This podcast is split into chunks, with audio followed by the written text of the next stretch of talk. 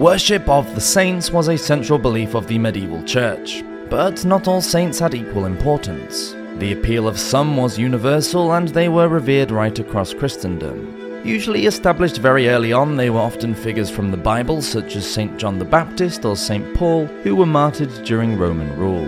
But at the opposite end of the scale, there were also the little known saints connected to local cults. Let's travel back in time and take a look at some saint worshippers who were at odds with one another the martyred and murdered children, and the strange relics that were all part of the medieval cult of saints. Welcome to Medieval Madness.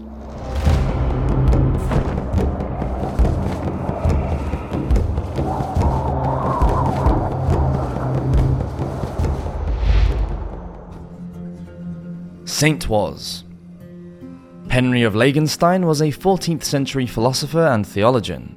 He tried to explain a community's intense adoration of a particular saint when he was writing a sermon. He explained that, quote, The saints of God are entrusted with the spiritual care of power over peoples, regions, and cities, where they happily lived and were buried, and where they left relics, where through the consecration of churches in their honor, they have been received as patrons. So, when any race, city, and country is placed under the rule of these leaders, every race venerates its saintly men and women as its own gods and goddesses with enhanced solemnity, prays for them with great devotion, and fears their anger and resentment more. Strangely, saint cults not only brought communities together, but they could also cause conflict akin to modern day football teams. Saint Adalbert. This was one of the most important cults in Central Europe during the Middle Ages. A monk in Rome and a bishop in Prague, Adalbert died as a martyr in Prussia amongst the pagans. He lived in the second half of the 10th century and led such an adventurous and well travelled life that his cult was widespread. Preaching his Christian message in the port of Truso, Adalbert was set upon by a pagan mob, killed, and then decapitated. His head was mounted and displayed on a pole for all to see. It was Boleslaw the Brave, Duke of Poland, that bought Adalbert's body for its weight in gold and returned it to Poland after that final Christian mission to Prussia had gone so badly wrong. Adalbert was buried at Gniezno and his cult began. However, Otto III, Holy Roman Emperor, had known Adalbert personally, so in the year 1000, accompanied by Pope Sylvester II, not only went to pay his respect to Adalbert's relics, but also wanted to take some of them away with him. Boleslaw was, of course, rewarded with titles and gifts in exchange for Adalbert's right arm. Then the Bohemians laid their claim to St. Adalbert's cult. In 1039, Duke Bretislav of Bohemia had pilfered Adalbert's bones and taken the relics to Prague to join St. Vitus and St. Wenceslas there. And a biography had appeared that mentioned Adalbert's missionary work in Hungary. So King Stephen I also staked his claim on Adalbert's patronage. Meanwhile, the Polish cult still continued. It was said that Bretislav had stolen the wrong bones because Adalberts were hidden somewhere in Gniezno. Then in 1127, St. Adalbert's decapitated head, which had not been purchased by Boleslaw during the original body buying deal, was found and returned to Poland. All this vying of ownership of Adalbert's relics inspired the rise of a rival Polish cult. This man was another martyred bishop, but one killed by a tyrant rather than pagans, Saint Stanislaus. It was 250 years after the canonization of Adalbert that Stanislaw was recognized as a saint. Stanislaw was said to have raised a man from the dead. When he was killed by King Boleslaw II in 1079, his body was cut into pieces, but miraculously regenerated. An event that came to symbolize the unification of Poland. Eventually, Stanislaw won the War of the Two Bishop Saints, becoming the more dominant, although both men are recognized as Polish patron saints today. Little known cults. There were three women who were particularly important to the people of Peterborough in England and the surrounding fenlands during the Middle Ages. Cyneburga, Cyneswide, and Tibba were venerated there in their home region because of their connection to Peterborough Abbey, but were probably unknown outside of this area. All three women were members of the royal Mercian family. Cyneburga and Cyneswitha, being King Penda of Mercia's daughters, were princesses, and Tibba is thought to have been his niece. Penda followed the path of Anglo Saxon paganism. At that time, England was divided up into several kingdoms. Around the year 653, the kingdom of Northumbria was ruled by a Christian king who made peace with Mercia. Marriages were arranged linking the children of each of the two kings. Cyneburga and Kienwether converted to Christianity. and it was agreed that a monastery or abbey should be built and dedicated to St. Peter, Paul, and Andrew. A monastery which housed both monks and nuns was built at the village of Castor in what was once the Soke of Peterborough. Cyneburga became the first abbess there and was later joined by her sister Cyneswitha, who also became abbess and was succeeded by Tibba. The three became esteemed as saints, and evidence of their worship can be seen in calendars and liturgical writings containing instructions on how to celebrate their feast days. Although the relics of the three women were lost during the Reformation, a chapel dedicated to all three 7th century saints can still be visited at Peterborough Cathedral. Outside of the area of Peterborough, there is very little evidence of any interest in the three women. Child Saints Another example of a purely local cult were the followers of the child saint Solange. During the Middle Ages, dead children were recognized by the Catholic Church as holy martyrs. The massacre of the innocents, as retold in the Gospel of Matthew, described how King Herod of Judea ordered the slaughter of all male children aged two years and under in the land. This was to make sure that the baby Jesus was eradicated.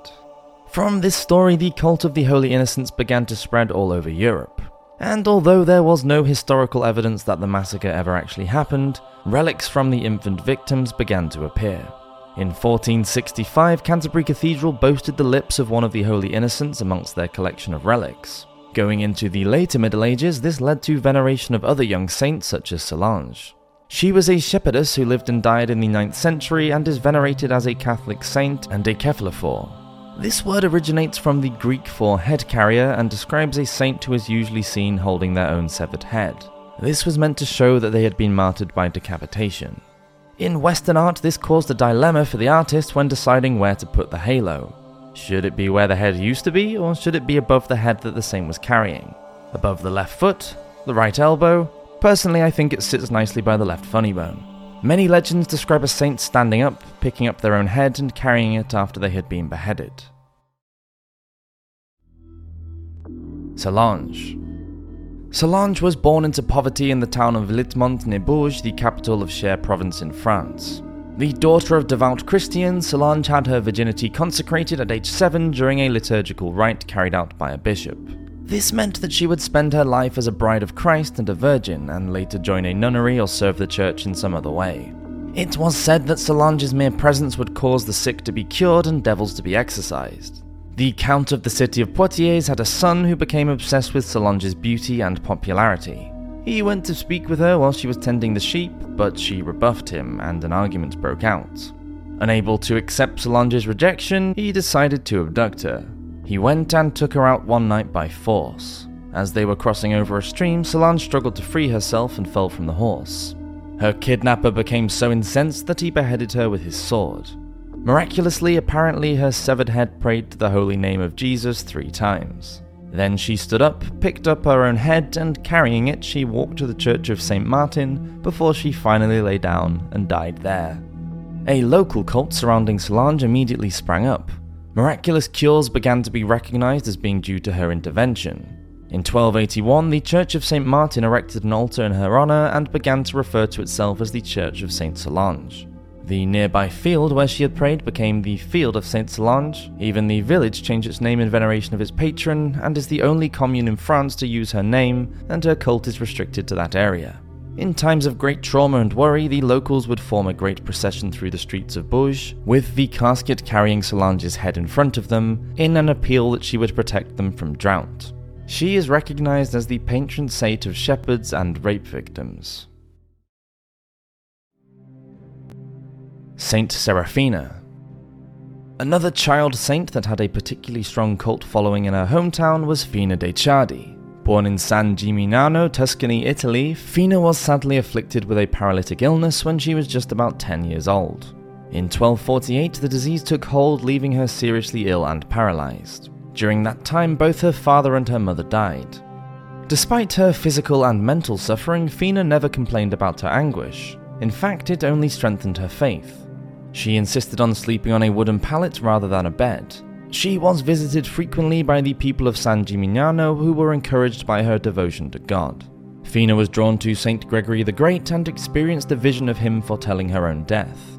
As predicted by Gregory, Fina died on March 12, 1253, after five years of pain and illness. She was just 15. After Fina's death, her cult began at once when all of the bells of San Gimignano were said to have rung out on their own and her corpse released the odour of sanctity. This term began in the Middle Ages and is recognized by the Catholic Church as a particular scent that emanates from the dead body of a saint and is often described as being floral. White violets were also said to have bloomed on the wooden pallets of her bed once Fina's body was removed. Several miracles and visitations were reported after her death, including healing of the sick, and although she was never officially canonized, Fina is still venerated in San Gimignano, and the anniversary of her death is a recognized holiday and has been the tradition since 1481. Solange and Fina are just two of several venerated child saints who were worshipped in isolated areas by the medievals. The list also includes the infant named Romuald of Buckingham, who only lived for three days but was able to speak and profess his faith in God, request his own baptism, and even give a sermon before his premature demise. Saints were thought to be the perfect followers of Jesus and have existed since the Gospels were written, but it wasn't until the Middle Ages with its relics and pilgrimages that saint cults really reached their golden age. Then the faithful believed that the heavenly saints could intercede here on earth and help with everything from a toothache to the prevention of a war. Thank you for watching this episode. Please subscribe if you enjoyed these videos, and I'll see you next week for another one. Cheers!